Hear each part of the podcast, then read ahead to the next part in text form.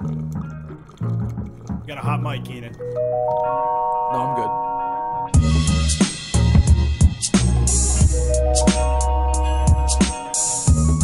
Hey guys, welcome back to episode number six of Direct a Podcast. My name is Kurt Schneider, And I'm Keenan Wetzel.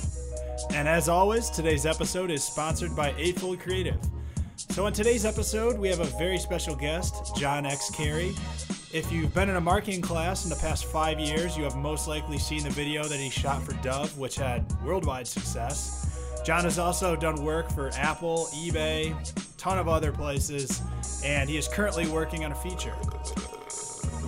And while Keenan finishes his drink, uh, let's go to the call.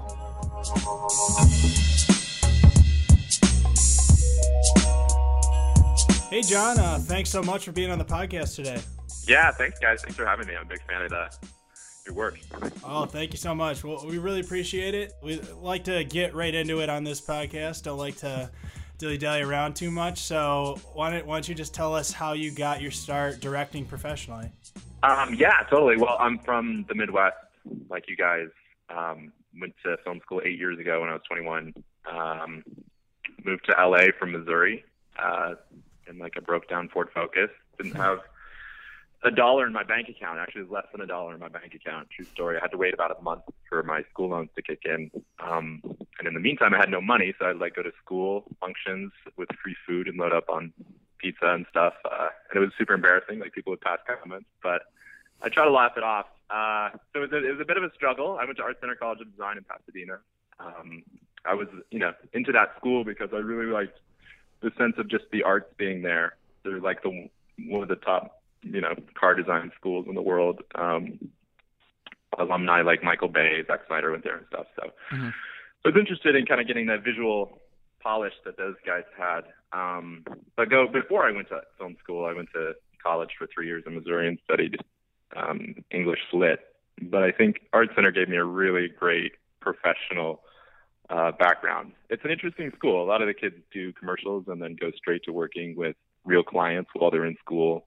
Um, and some of the work you can't even tell that it's student work. at all is super polished. Um, it's definitely not uh, an art school like you might think of Cal Arts or something. It's more of a kind of like the suits.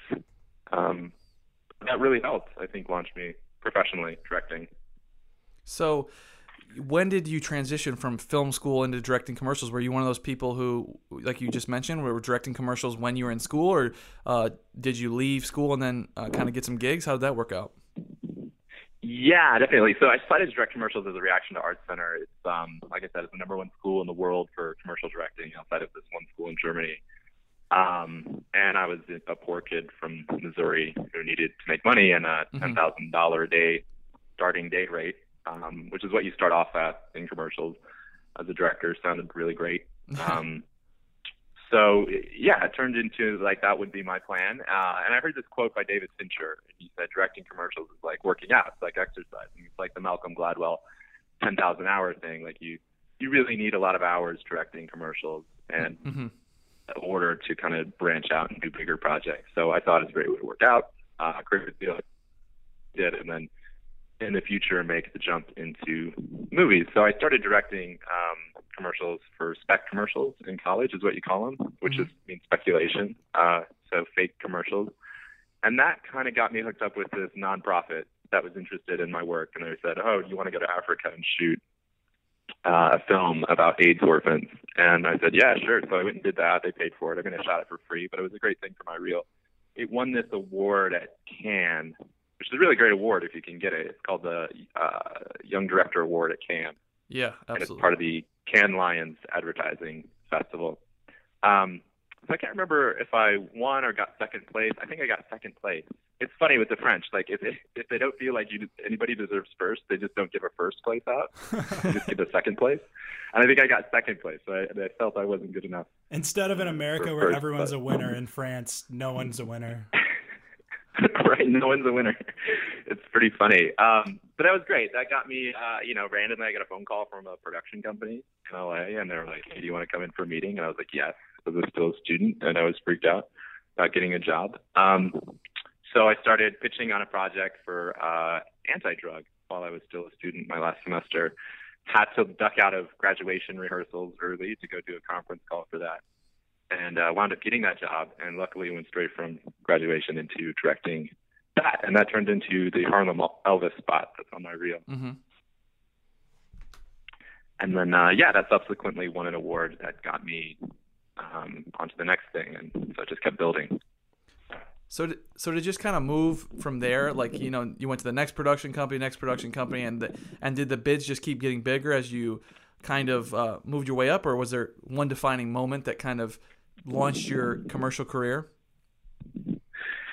Yeah, so well, the first commercial I did was a Harlem Elvis thing, and that one thing called the uh, AICP Award mm-hmm. in New York, which is another good advertising uh, festival to win. It won for best um, spec commercial, even though it was for a company. I kind of did a director's edit, and they considered it a spec commercial, so that won the AICP Award, and then that got me. You know, the the production company I signed with as a student suddenly got really excited about me, and they started pitching me on other things and I got an eBay campaign, uh, and I did the eBay spot, the motorcycle spot. Mm-hmm. Um, and then that got me the Dove thing. So that all kind of happened really quick. Yeah, just I I'm I don't know if you put this together, but I'm actually the one that posted on that video a couple weeks ago asking if that was a real actor or if that was a real Oh, person yeah. or if that was an actor. and that's it, so and it was funny. Yeah, I hilarious. remember that comment. Yeah, because I was showing it to my roommate last night, and he goes, "You think that was a real guy or an actor?" And I was like, "How about you go to the video and scroll down?" And he was just dying laughing because I had asked it and you answered it. That's so funny. That's Yeah. awesome. Yeah. Well, what's funny is that my my commercial reps thought it was an actor, and then they would pitch me on commercials saying like, "Oh, check out how good John is with actors," because they thought it was an actor. And then I got all these commercials, you know, that were like narrative with acting, and I was like, "Why am I getting this stuff? I don't have any like stuff with actors on my reel." But apparently, everybody lets go as an actor. So How how did you know finding that guy come about? I mean, did you have a large pool to choose from, and you're like, this guy was really compelling? Did they like send in like submissions of their stories, or was that just pure luck? Because he's incredible. Yeah, most. It, yeah, it's a crazy story with that guy. Most of the time with these insane stories, like it's just you get researchers on the job and they they just spend a lot of time on Google um, researching stories and they dig up stuff like this. That's also how it worked on Apple, like just researchers working for weeks. Um, and I work with them Mhm. and we find these these stories and then we kind of pitch them to the client and then they sign off and I write a treatment. Um, but so anyway, some researchers found this guy, found his story, and um, yeah, that's that's how that came about. So researching was really really useful in this case. Are those researchers with within the ad agency? Um, on eBay, they were. On Apple, we hired our own independent researchers, and they just worked with us at the production company. Hmm. And um, uh, yeah, it, it is actually a really interesting way of, of going about real people casting. Because sometimes you don't know. There's these things called real people casting directors, but I'm not sure. I'm not sure how they work, uh, and I think sometimes researchers are a little bit better way to, to go about things. Right. So, John, could you kind of take us through the process uh, when you're working through a production company that's someone that doesn't really know how it kind of how how a piece comes to you, like a commercial project comes comes across your like desk? Oh yeah, of course. So it's funny when I was in film school, I didn't even know this, and I went to like one of the top commercial directing schools. Um, but I didn't realize that there's this thing called an ad agency, and then a thing called a production company, and they're two completely separate things. And then there's this third thing called the client. Mm-hmm. With the, the client, like eBay, they reach out to the ad agency. The ad agency says, "Hey, let's do a I don't know a doc about this motorcycle guy," and then they have to triple bid it. So they have to go to three different production companies Mhm. and um, get three different directors on the phone. Uh, they do a first call with the director and they tell them about their project, and the director says, "Okay, okay, cool. I'll go off and write a treatment." Uh, so these three different directors, they write three different treatments, submit them to the agency. Then usually there's a second follow-up call with all three directors, uh, and then the agency presents their favorite to the client, and normally the client just goes with whoever the agency wants to go with. Um, so that's more or less how it works. It's this really crazy system. Um, with yeah, and it can be intense for directors because you know you have the agency are all your boss, and there's about 10 of them that come to set and then there's the client on top of that and that's like the you know the super bosses uh and there's you know maybe three or four of them that come as well so you kind of have like this whole video village on set of you know sometimes 10 people that um all have comments and feedback and you have to Yeah. sort of listen to them and and uh you know incorporate that into what you're doing Right.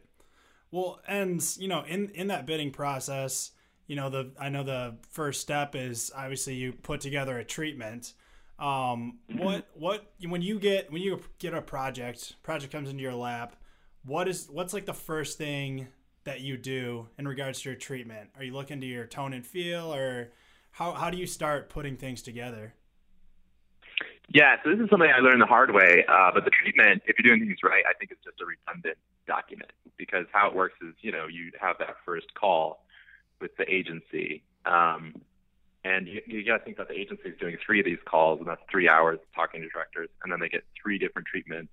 And each treatment's like 20 pages long, so that's 60 pages of stuff that they have to read. And so I think I don't know, maybe it's naive to think that the agency actually has time to read all of that stuff in detail in the treatment and really think about it and you know process it and you know try to picture your vision. I think you have to nail that first call and basically have everything you want to do uh, written down. And on that first call, I think a lot of directors think, oh, I'm just supposed to listen to the agency and hear what they have to say. But I think it's the other way around. I think you need to do all the talking and tell them exactly what your plan is in detail for every single thing. Because I think that first call, that's where they make their decisions. And um, it's less about saying like, oh, John's a nice guy and he's a good listener. It's, it's about saying like, oh, okay, I really like all his ideas. I remember all that from the first call. Um, we're going to go with this guy. Uh, So really so, I don't know. being Like that took me a while to learn. So really being prepared for that first call, you think is kind of the most important thing. Yeah, when I started doing that, I started winning a lot more jobs. Um, you just got to pitch the agency on everything on that first call. Um, yeah, I think it's a good it's a good method. So, what's your collaboration? You've now won the project. What's your collaboration like? You kind of alluded to it um, on set. How do you deal with creatives and, and, and going back? Are you going back to Video Village a bunch and getting uh, getting thoughts and opinions and, and when they're watching playback, or how's your how's your relationship with the creatives on set?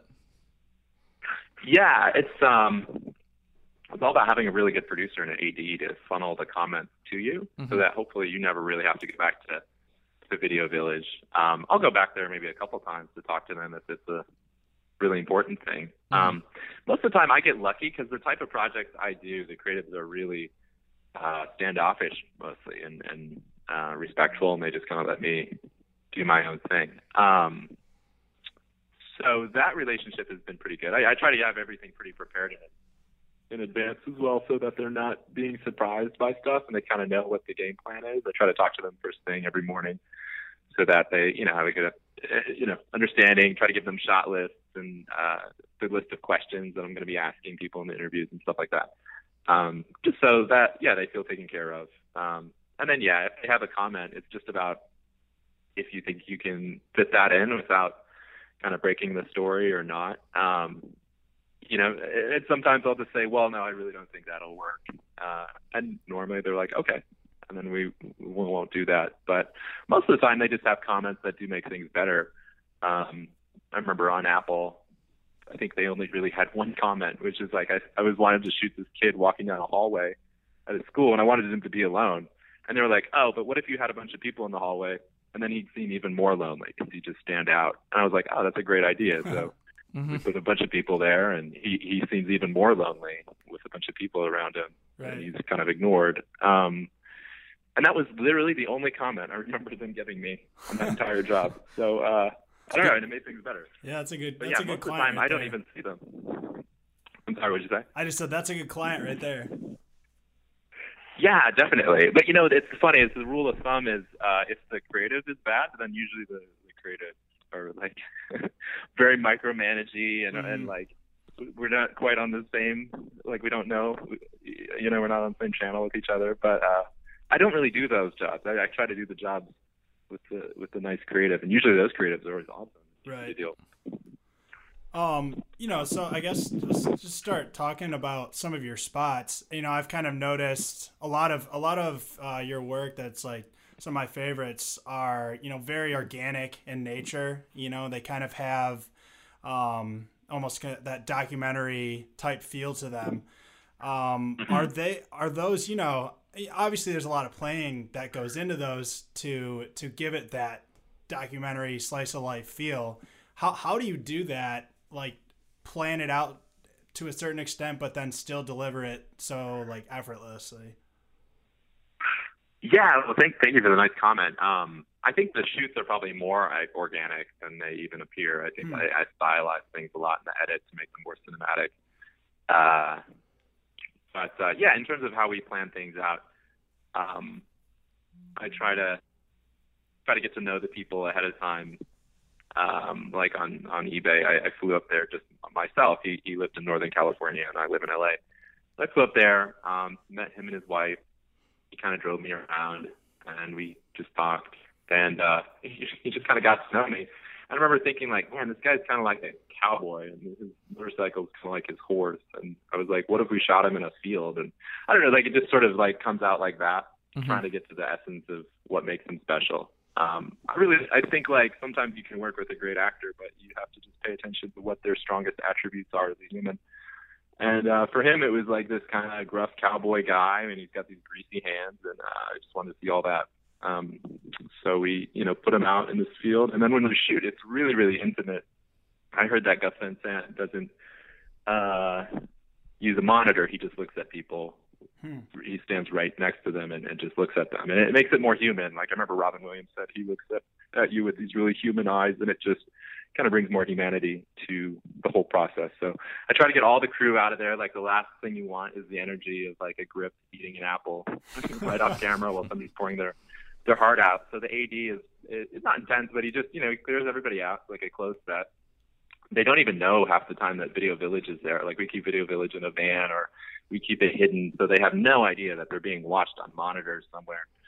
Um, and then it's yeah, it's just usually me and the DP, and we shoot and try to have like a yeah thoughtful conversation with somebody. Um, and and keep it as real as possible and never put words in people's mouths never ask them to to say things again. Um, and it's so annoying because people are always saying, John, you need to have them repeat your question back to you in their answer. And I said, no, I don't want to do that. Like it's going to ruin the whole. It's going to make things stilted and stiff. Um, mm-hmm. So I really try to like just get get to their get to their center um, and put their story up on screen.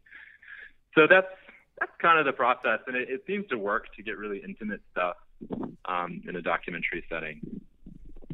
So, John, tell me a little bit about um, the Dove project. That's a project that obviously went fairly viral and everything like that. How did that come about, and what was your creative uh, influence on that project? Were you, you know, helping to cr- create the kind of uh, core concept of that, or um, was it kind of pretty well developed when it came to you? Yeah, it's interesting. That, that came as a um, think it was originally a print campaign that they came up with. You know, to have the two sketches, and they had a cool idea of getting an FBI sketch artist to sketch two different women and then compare them, the woman's version and a stranger's version. And then they came up with that great tagline: "You're more beautiful than you think." But um, it was originally, I think, yeah, a camp, a, a print campaign, I think maybe they wanted to like try getting a bunch of these sketches made and maybe do like a gallery with them and uh they came to me and they were like, "Yeah, do you want to like kind of film this process of like making these sketches?" And I said, "Well, yeah, but let's make this whole film out of it. Let's show mm-hmm. the women like what the sketches look like." And I think they wanted to do it on the street or something, and I was like, "Well, let's do it all in this loft where we can control the lighting." And um, so yeah, it turned into this whole film. Uh, yeah, it was great. I, I was really young when I shot. I was like 24, and then the same week my grandmother passed away, and she kind of raised me. So I was in a really emotional place. And I think sometimes when I make films uh, that turn out the best, it's you're having some kind of catharsis while you're making the film. And I mm-hmm. think that happened on that for me. For for Dove, it was just this idea of uh, letting go of grief, of kind of like these women had a lot of self hate that they'd hold held in for years, and then I was into the idea of trying to capture them, letting it go on camera. Uh, and then on a practical level, I was always like, man, why doesn't somebody make like a really artfully done reality show? Like take the cheesy reveals and stuff they do on reality shows, but just do it in like an elevated, artful, classy way. Um, so it was a little bit of that, trying that as well. Mm-hmm. Um, and then I was also into this idea of uh, Aristotle's anagnorisis. Uh, you might you might know this if you listen to John August. They just did a thing about it, but um, you know, it's this idea of the character realizing something in the third act, like uh, yeah. Bruce Willis in The Sixth Sense, realizing he's dead. And so I wanted to try to do that in real life. This capture this idea of uh, women realizing something, having this realization on camera that kind of reverses everything that you expect up until that point. So um, it was really fun. I, that was a super small shoot. It was me, the camera guy, a producer. Uh, we didn't even have an art director. Like I bought all the props at IKEA myself in a van and brought them there.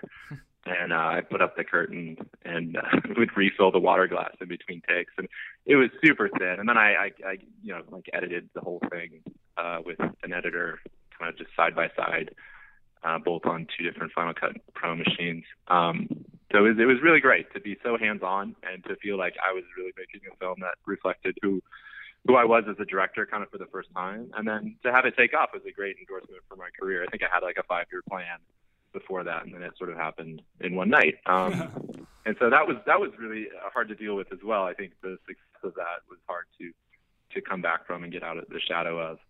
Um, but I think I've finally starting to get out of the shadow of it. Um, yeah, kind of understand why there's so many one hit wonders, I guess. Yeah, well, no, I mean, it definitely was an amazing piece. I, I can't tell you how many of my uh, marketing classes in college had us watch that spot, and all the girls were oh, wow. crying. wow, that's crazy. Yeah, no, it was. I um, seriously, I watched it in multiple classes. It was pretty funny. Um, yeah, yeah. My niece texted me from class the other day. There was like a photo of it in her textbook. I can't believe it. Wow, damn, that must be cool. So is there a lot of Yeah, it's insane. So after that piece, is there a lot of people that want to recreate that? There are a lot of like, like people coming to you with like, "Hey, let's do something like this." How do you like you kind of alluded to it again? Uh, how do you get out of that kind of shadow of now making this kind of thing that you might know that's going to be harder or not even want to recreate? Yeah, well, it's really funny. Um, I think I made the mistake maybe for the first year of trying to recreate it. Um, I was like, well, I use this DP and I did it this way, and we shot mm. it this way, and we use this music and this composer. And I, I thought, like, oh, I can do this again. I was really cocky, and we tried to do it again on a few different projects, and it didn't work. It all flat, like it was embarrassing. Like it didn't even resemble those. And I thought, oh my god, like there, you can't just.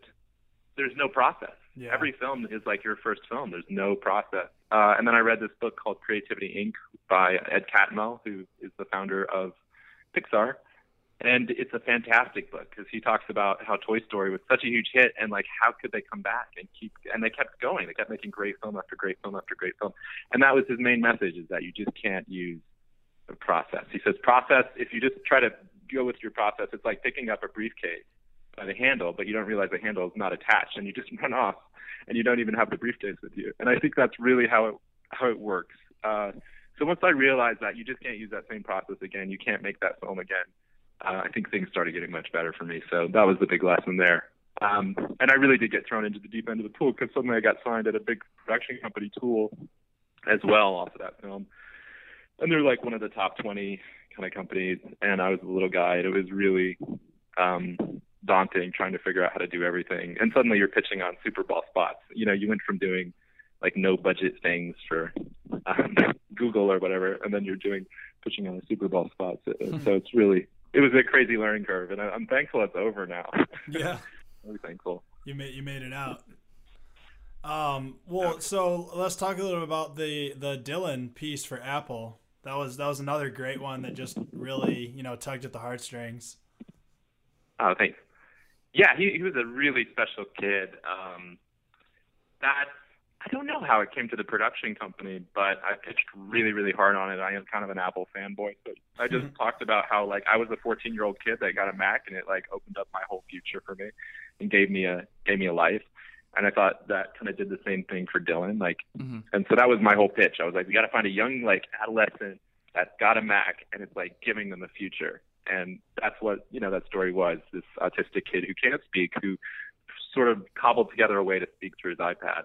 Um, I just really connected with that story, and again, it was kind of a catharsis moment when I was making that film because I was like, wow, I remember being this age, I remember all these feelings, and I remember kind of the day it ended and the the joy that brought me. So I, I just tried to put all that into the into the film, and it's so funny because I direct so much stuff and I don't really get emotionally super into it. But when when I do, like I think that stuff turns out the best, and that it definitely happened on the Apple thing. So I was so thankful that they liked it and uh, released it because they shoot a lot of stuff that they don't they don't release. Uh, so I was really scared that that would happen to this one, but it didn't. Well, it sounds like two of the more well-known pieces you you've done, Dove and and Apple. You had a kind of a personal connection to both those, and you can kind of you kind of Yeah. you kind of see that tone throughout. And I, I know it's not possible to do it on every project, but um, Right. definitely something interesting. Kind of on a a more technical level, what's your relationship with your your DP like? Are you, are you a very hands-on director when it comes to the camera? Are you operating at all? Are you uh, you know shot cheating everything? Or are you again more like the Gus Van Sant, like you you alluded to earlier again, looking him in the you know looking the actor in the face and worrying about just the the talent? Yeah, definitely. Um, I like DPs that kind of put the camera on an easy rig and they don't stop shooting. They're just running around shooting everything. And I've learned that I don't like to work with the more established DPs because they don't want to do that. They want to get the dolly out and just sit on the dolly. Mhm. And um, I can't stand that. I don't like the dolly. I don't like any of that stuff. I like to be handheld and just run around and get a lot of footage. And I don't like to stop the real moment that's happening. Um, like there's nothing more frustrating when you're having an emotional interview and the sound guy says, "Oh, stop playing, stop." like that just drives me insane. Mhm. Um 'cause I I feel like I really have to preserve a real moment on set, and sometimes I get frustrated with the mechanics of shooting union shoots because the crew is like, "Well, we got to light this. We got to do this the right way. I got to slate this." And uh, I think I drive probably people pretty crazy because I, I use this term 50-50, which means just start rolling and like because the act the, the talent will be doing something and you say this term 50-50 and it means secretly start recording this person because they're doing something interesting and if you say action they're going to freeze up and stop doing it Yeah. Yeah. so they do that all the time and the crew gets so mad because everybody has to run out and uh so anyway but i like doing things that way i really like keeping the crew small i don't think you need a lot of people so yeah it took me a while to figure out um, of course, when I got Dove, I started working with all the biggest DPs I could I could get, all the big movie guys, and uh, it was fun. But and it would work great if you're doing a movie. But for the kind of projects I do, I really like the younger guys, the young guys that are always shooting. Um, but yeah, I like to shoot with the Alexa.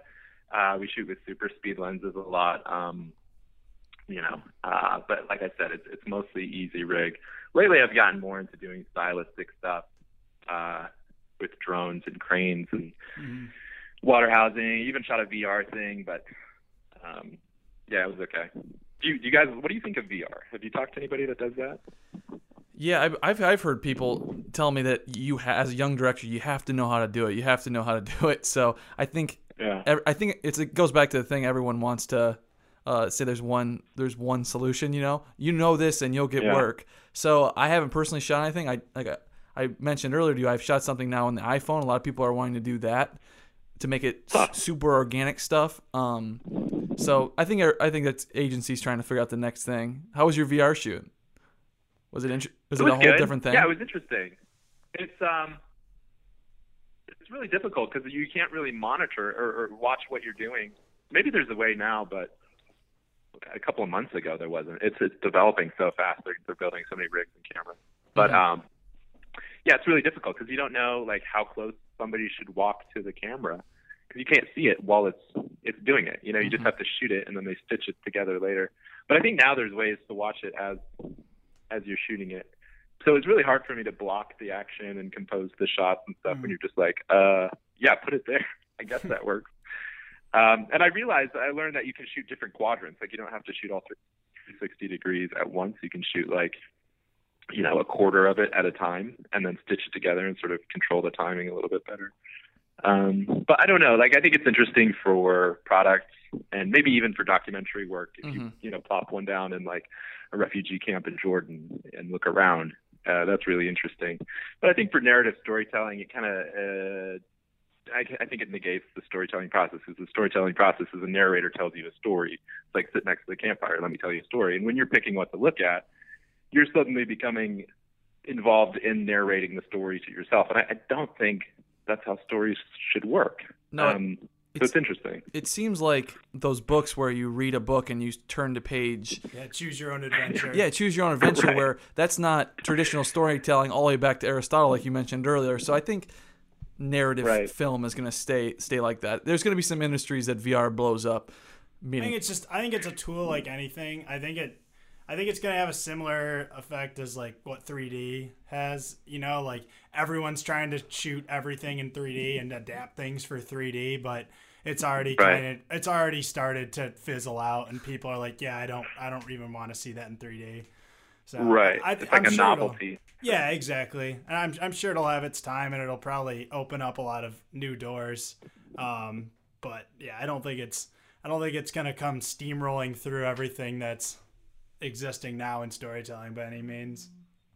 Well, there's a movie. Yeah. Was a movie Hardcore Henry that was that first person uh, movie, Right. And it didn't do very. It didn't do very well. I heard it made a lot of people sick, actually. Yeah, so I mean that's really? not that's that not true? VR. Huh.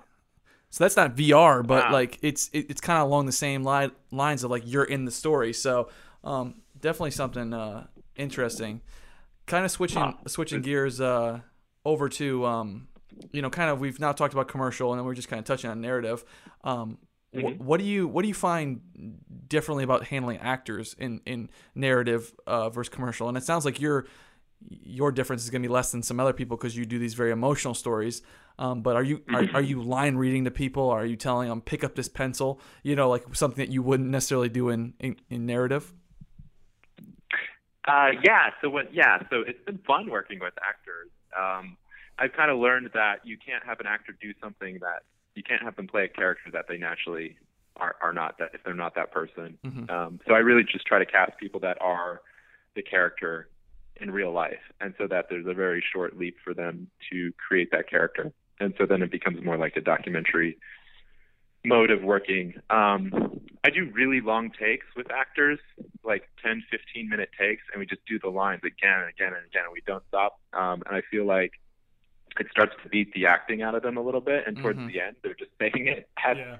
as who they really are, and I think that kind of helps. I guess David Fincher does a similar thing, um, but uh, I, I do a lot of that. And then uh, with acting, I, I got this great advice from a director. He says he says always get one.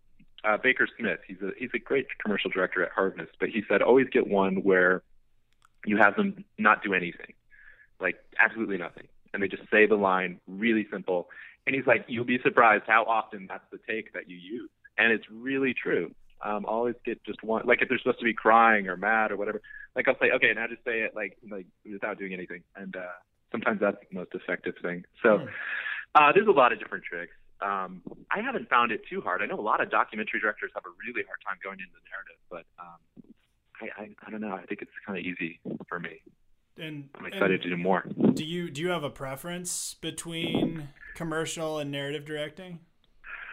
Yeah, absolutely. Um, I always wanted to be a narrative director, but I saw that some of the directors with the best face, like Nolan, started in documentaries, and so I wanted to start in documentaries and learn more about human behavior and about life. Because I think as a dramatist, all you're doing is recreating behavior. So I wanted to be able to recreate behavior in a really accurate way. Also, I felt like I hadn't lived enough to tell my own stories. So shooting in Africa, shooting in Guatemala, shooting in uh, India, shooting in you know the favelas in Brazil, all that stuff really I think showed me a lot of different aspects of life and different ranges of humanity. And so I think now I feel very ready to to go into narrative, and I'm excited about it. So so now kind of transitioning to the narrative stuff. Are there any um, projects you're working on currently that you can talk about? Are you are you working on some some narrative features? Is that kind of the end goal?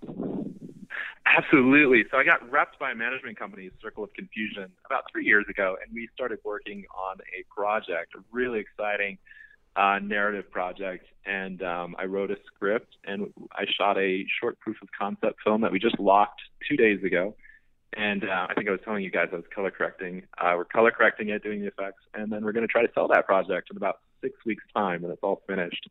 And um, really excited about it. I think it's going to be a really special. It's kind of like, you know, like Stranger Things. Those guys are super into the '80s, and Mhm. they're like, in, you know, have like this encycl- encycl- encyclopedic knowledge of '80s movies. I'm sort of like that, but with the '90s. I love like the big human spirit blockbusters of the '90s, like Good Will Hunting and uh, you know, Forrest Gump and Cast Away and Braveheart and all these kind of things. So it's sort of like more in that realm, uh, like a throwback to those kind of movies. So I'm, I'm I'm excited about it. See see how it does. How how long is it? It's uh the script. It's the script's like 110 pages. Oh, okay. Um, What but then the- we shot this proof of concept that's five minutes. Um, and then yeah, Is it kind of the just a concept is is it minutes. is it kind of like a slice of the film, or is it the start opening of the film, or or what did you kind of decide that route? It's really bizarre, actually, because yeah, a, a lot of the proof of concepts are like, oh, we'll, we'll make the first scene, or we'll shoot the setup, or we'll shoot like a fake trailer. Yeah. And I was like, well, what if we shot like a film that took place after the script? And so there's all these questions. You're like, oh my god, like why is this guy here, and what is this person doing? And and so it's like there's all this mystery and all these questions about it. And so hopefully this proof of concept works in the sense that people watch it and say, wow, I really want to figure out like what the backstory to this proof of concept is. Let me read the script. So it takes place uh, a couple years after the script, which is a weird concept, but we'll see. We'll see what happens. So so would you would you say this film's more uh, like a like an adult uh, an adult drama or something like that? Kind of like in the in the way. It's a, uh, I guess you would describe it as an existential sci-fi Oh, okay, film, cool. kind of in the realm of Lost or, uh, yeah, something like that, like The Leftovers, Well, we like in that world. like all those things. So Yeah. we're we're we're a fan. If uh, we can pull some money together, we'll oh, fund cool. Cool. Are you guys working on uh, projects as well, narrative stuff? I was writing stuff on the side. Um, it's, I guess, the one thing that's hard for me, at least, is just like you know, it's there's so many different routes where you can put your energy and attention. Um, it's just it's hard to kind of know where do I go. You know, am I better off putting putting my time into um, into spec work, or is it working on you know short films, working on features? I just I don't know. I don't know if you have any advice for that, but that's definitely something that I kind of find myself dealing with. There's just so many routes you can go. It's like how do you kind of narrow that down?